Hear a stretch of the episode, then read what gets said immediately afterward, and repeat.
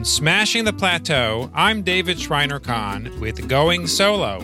In this show, we discuss building your own successful business after a late career job loss. All of my existing friends and family, they all had jobs. So in our culture, we're taught to get a great education, to get a great job. We're not taught to embrace, get a great education, to go out and be, you know, be in your own business. Today on episode 11 of Going Solo, I'm speaking with Rochelle Listener. When Rochelle saw her income as a travel agent declining, she realized she needed to do something about it. Listen as Rochelle shares how she reinvented herself to build growing income as a dynamic business growth catalyst. You can find out more about Rochelle and all of our episodes at smashingtheplateau.com slash going solo. If you're building your own business after a late career job loss, let's talk. Go to our website at smashingtheplateau.com and click on Schedule Time with David to speak with me. Now, before we jump into this incredibly important topic with Rochelle, I'd like to talk about CasSource. If you're creating content that gives real value, ideas, information, a story, a gift, or entertainment, and you want to build connections with your audience, call the marketing team at CasSource. They'll help you with the creative and the execution of the creative. Learn more by visiting cascm.com. Now let's welcome Rochelle Listener. In her company, Dynamic Business Growth, Rochelle works with businesses that have reached a level of success and want to ramp it up. They're doing well and would like to continue consistent incremental growth. This means staff needs to be increased and operations revisited. Managing time, budget, and resources can often get overwhelming. Success depends on the ability to scale the owner and the key staff. Rochelle, welcome to the show. Well, thank you for having me. Rochelle, you've been in your business for some time now. Could you imagine? Yes, thank God. Yeah. What what year did you launch your business? It's about 12 years now, if you can imagine. It's like one hot chew and 12 years goes by. Wow. Uh, well, first of all, congratulations on running a successful business for 12 years. You've certainly beat the odds. And I thank you. Thank you for congratulating me and honoring and, and recognizing that. What's your sweet spot in what you do? My sweet spot, I've got a couple. One of the sweet spots is literally zeroing in on a company and looking at if we're going to focus on one thing, what could make the biggest difference to the impact of the organization? That's my sweet spot. A lot of people are too diluted, they're doing too many things and nothing is moving. So I always ask, what can we focus on? That if we're gonna, if we are going to put our talent and efforts into it, it would make the biggest impact on the profit. And what kinds of results do clients typically get? The result is it varies. Number one, very often a client will go into a new venue, so they'll get a, they'll have a brand new venue to move into. So that's a huge, huge profit opportunity. That's one result. Another result is that they're building their infrastructure, and the key thing is that the the owner of the company is not carrying the entire business. That is huge. You can only carry so much on your shoulder, and when you start to delegate and create the structures for delegation, for training, the owner can actually take a vacation, leave the office, and the the operation is absolutely functioning without him. It's huge. Right. So I'm guessing that the business owner feels a lot better after uh, setting up the kind of infrastructure that you help them achieve. Oh, they absolutely feel better, and they also they're making more money with less of their input in it. They can actually sleep at night. It's amazing. Right. So more money, less time, less time needed to work on the business and uh, probably opportunities to save money as well. Well, it's not so much to save money; it, they're reinvesting it into the into the organization. The key is is that it's growth and it's scalable, and they have choices. They can either sell it later on, eh, you know, five or ten years down the road. They have an asset, and it's different. They have an asset that they can sell. They have an asset that they could grow with. They can pass it on. It it creates a much different area of opportunity. And how do you feel when you're able to support businesses in the way that you do? Oh, it's, I can't even tell you. It's I feel like it's glory, glory, hallelujah. Because it's not just the business. Businesses have a ripple effect. When a business does well, they do well for their companies, they do well for their employees, they do well for their families, they do well for their communities. So it has such a ripple effect that I'm so proud to be part of that. Yeah. So looking back on on your history in your own business, what comes to mind about why you're focusing on the kind of work that you do? Well, it goes back to very early on. It really goes back to the New York, it's the New York story. You know, during 9 11, there's so many companies that were brought to its knees. There were so many companies. And I looked around and I said, you know what? If New York needs to build back and it needs the reputation of being that financial star that everybody can look towards, well, what do we need to do? We need to get businesses up and running again for several reasons. So, number one, when I think that businesses are up and running and New York is doing great financially, you know, that whole terror thing, you know, terrorism doesn't win. And it is so important for me to be part of that, to be part of the rebuilding of the solution and of everybody going forward from a perspective of strength. And I love being part of that. Yeah, what a great mission. What prompted you to start a business in the first place? Well, I didn't wake up one morning and say, you know, this is Monday and I'm starting a business. Boy, did it not happen like that. There were little whispers, and I always go back to that story, you know, knock, knock, who's there? So, my previous career, I was a travel agent. And as a travel agent, in, in just about 2000, uh, the industry was changing pretty drastically. So, I had quite a bit of hints that it was time for me to change. Number one, it was 9 11, because after 9 11, you know, in the beginning, nobody traveled. They were too frightened and they were too depressed and like how the heck did this happen so that you know the idea of travel was not in their in their in their eyesight they couldn't even imagine it number two i had a very large part of my business was all asia I had a lot of people that went to Asia on business. And then we had the SARS epidemic. So, okay, nobody went to Asia because of that SARS epidemic. And then number three, I had a huge booking to the Caribbean over the Christmas holiday. It was about 40 people, huge booking. Now, at that time, six weeks prior to Christmas, it was in Cancun. They had a huge hurricane and the hotel was leveled. So I started to think that every single time there was sort of opportunity to expand my business, something happened outside of me, which I couldn't control, and it almost leveled it again. So we had 9 11, which was terrorism. I had SARS, which is a plague. And then I had what I saw a hurricane, which was a natural disaster. So I thought these were signs that were telling me it's time to change, it's time to reinvent, and it's time to look at different opportunities. So while that was still in that whisper got very loud, I started to explore different options. And that's what prompted me because I thought that I can continue being in travel, but it would never really rise to the degree that it did. So if I had to start all over and if I had to do something, what would give me the best opportunity long term, not short term? Short term, there were, there's a lot of sacrifice, but long term, that's where the benefit comes in. Rochelle, what was the trigger that turned off your work as a travel agent and turned on the start of a new business? Was it like one day you woke up and said, okay, I'm out? Or was there another kind of trigger? Well, it wasn't one day. It, what happened was, as I said, these were three big situations that took place, and I realized that my revenue was going down. So it was time to start exploring. So the the eye-opening experience was I was always interested in business development for my own business and travel. So I'd gone to a lecture one evening around sales, and I noticed this facilitator and for some reason, I asked myself an interesting question Rochelle, do you think you can do that?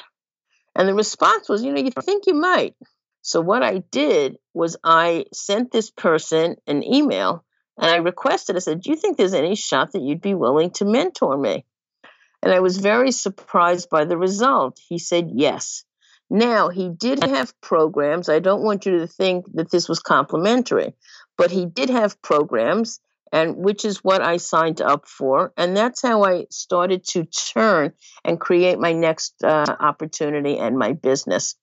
When you find a mentor or a coach or some sort of course, when you focus on something and you have direction, and especially if you do have that mentor, they can reduce the learning curve by years. And I was very lucky. That's exactly what happened. So, how long did it take you from the time you first wrote that email until you felt like your new business was up and running and had some stability? It took a while. I don't want you people to think it is not like a hot chew, and the next thing you know, you're in business. It took a, I think, until I was finally breathing and realized that there was stability and I can do this, and there's this real substance here. Close to three years. Yeah, three years. Uh, that so you're right. So not overnight. But there was growth all the way. If I was not making progress all the way, I never would have made it to three years.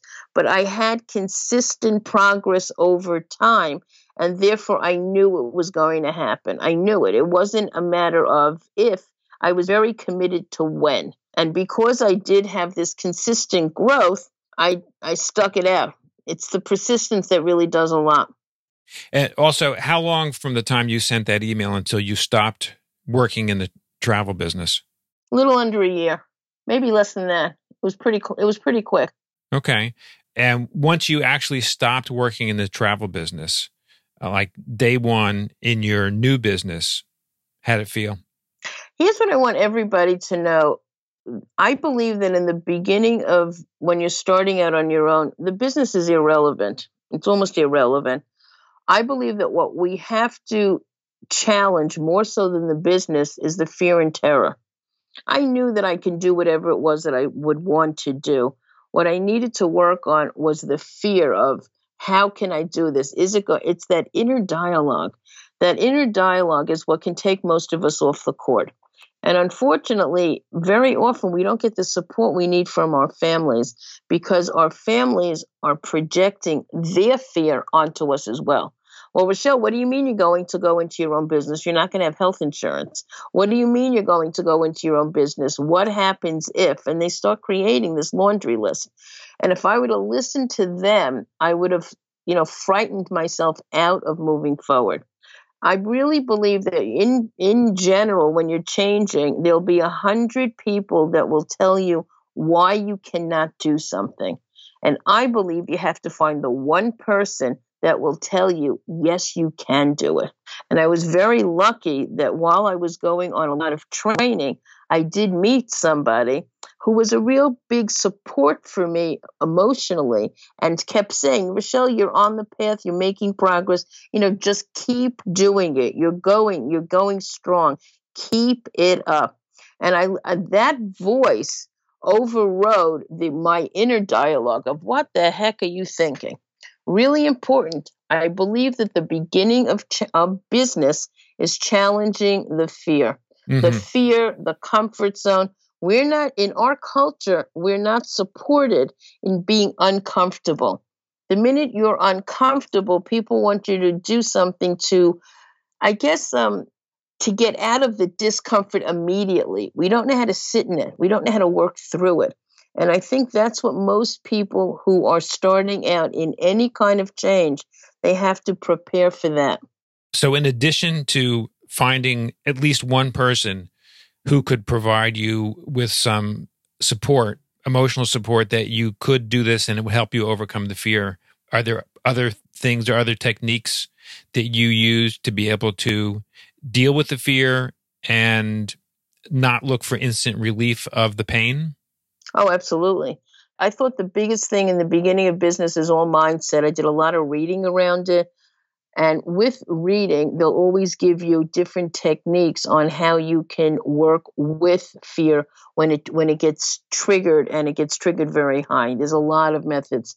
So one is could be You know, a lot of people want to do meditation because that brings the emotion down. There are breathing exercises that you can use. There's something called EFT, Emotional Freedom Technique, that works on how to stop the fear from taking over. So once you realize that you have techniques that can work on alleviating the fear, I mean, at least I did, I was able to move forward. And also, you want to have positive people around you. When people started to tell me gloom and doom stories, I always went to them and I said, I, res- you know, I respectfully recognize that you want to help and support me, but your negative feedback and your negative horror stories and your negative storytelling is not going to do it.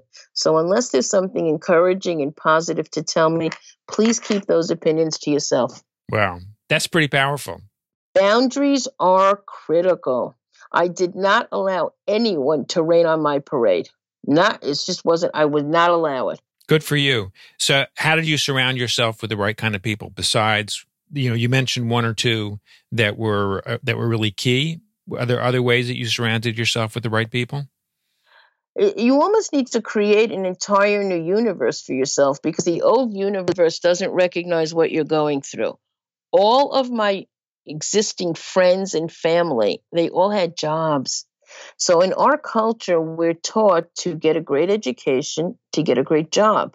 We're not taught to embrace, get a great education, to go out and be, you know, be in your own business. That's changing drastically today because I think there's so many younger people that aren't trying to go out on your own. That's why we have such a huge startup community now. And if you want to see how great it is, you can just go into all these WeWork locations, and the entrepreneur spirit is just so alive and well. But when I started out, it wasn't that way. So I had to look for it. And you can look for it through networking opportunities. There's so many people in networking, in sort of um, associations if you're going through any kind of training, you're going to find these support people within the trainings that you're going through. And you need to create that insular group that can help you and support you as you move forward. Yeah, well said. And you don't need a lot of people. You don't need a lot. You need like three or four. You know, you don't need a lot. I don't want people to think that they have to create a team of God knows what. And I really believe that I here's the key get clear on this isolation kills success. And I want to get clear on that. Let me repeat that again. Isolation kills success. When somebody is isolated, what they really need is to create a team.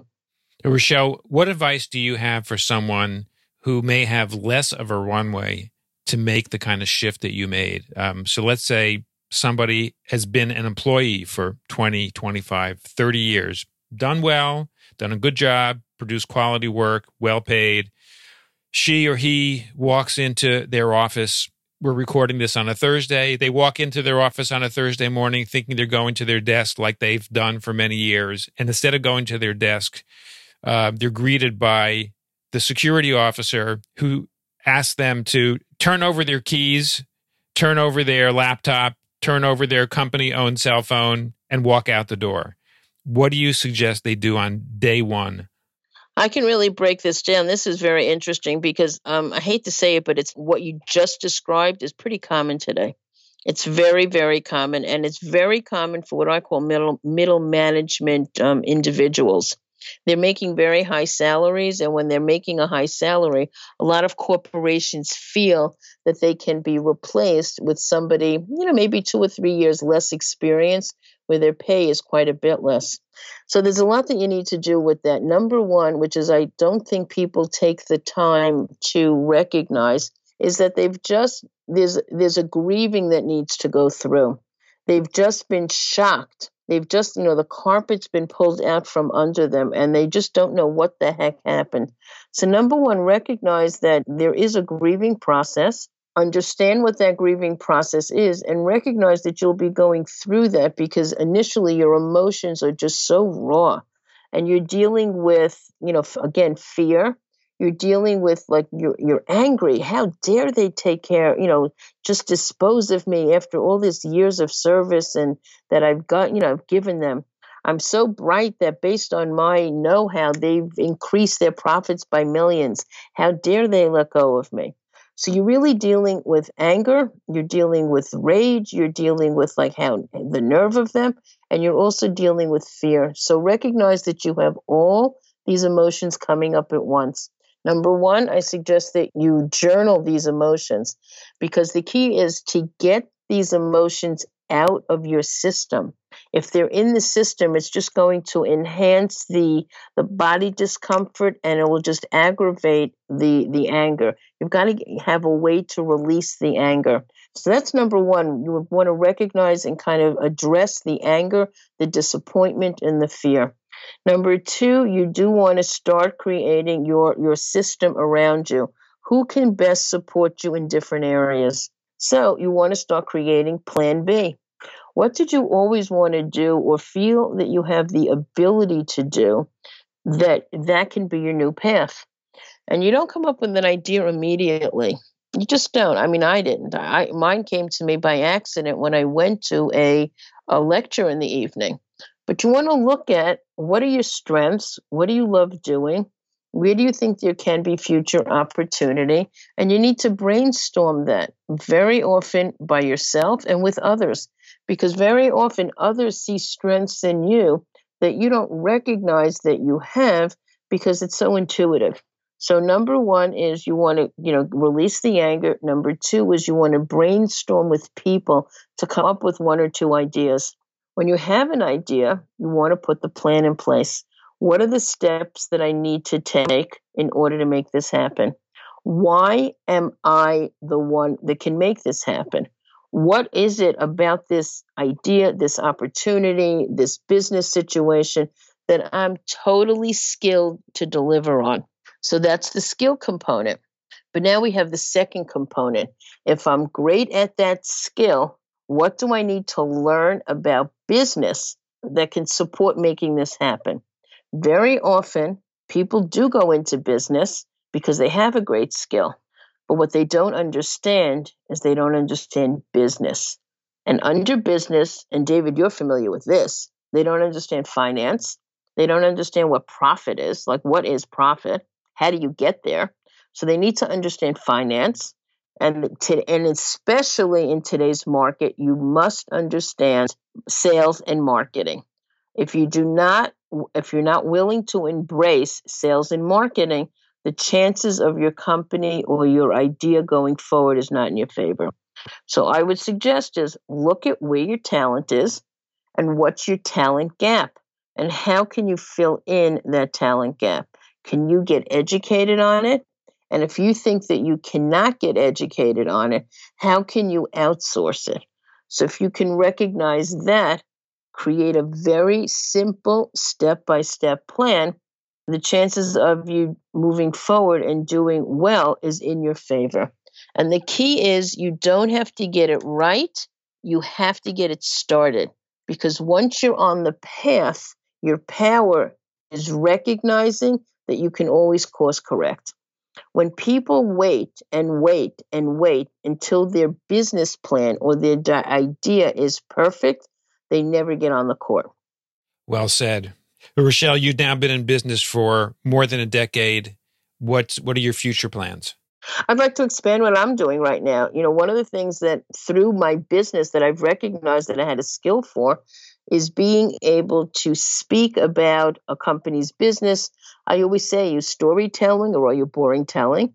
And I've started to work with people, believe it or not, that are in the what I call the unemployable framework. Is number one of two things. If they're looking for a new opportunity, how do they speak about their skills in a way that's inviting for others that can say, you know what, I really need this person. Let me bring him in. Let me talk to him. Very often, people are, they speak, when they speak about what they do, they're very common, they're boring, and they're long winded. I always say, in business or if you're looking for an opportunity to get employed, I always say, are you storytelling or boring telling? Right. When you can tell a dynamic story, either about yourself or about your business, that's what creates the connection and that's what create people wanting to know more. So expanding that part of my business is something that I'm looking into. And the other area that I'm looking into is creating online products because there are things that I can break down very easily for people that if they're really motivated and they can do it yourself, they'll be able to break it down and implement it and move forward. Rochelle, if someone wants to go deeper with anything that we've discussed today or learn more about you, get in touch with you, access any resources you have, where would they go? My website, which is dynamicbusinessgrowth.com, or they can send me an email at Rochelle at dynamicbusinessgrowth.com. And also look me up on LinkedIn, which is Rochelle Listener. And you can send me a message there. I'm, I, I get back to mostly every, and I'm one of those few people that will actually call somebody back. So if you actually hear a message with a voice associated to it, it could probably be me. Sounds great. Well, Rochelle, I want to thank you so much for joining us today. My guest today has been Rochelle Listener, founder of Dynamic Business Growth. Thank you again, Rochelle, for joining us. And thank you. When you visit the Going Solo website at smashingtheplateau.com slash going solo, you'll find a summary of each episode along with the links we mention on the show. Today we learned how Rochelle Listener went from travel agent with decreasing income to become a dynamic business growth catalyst with growing income.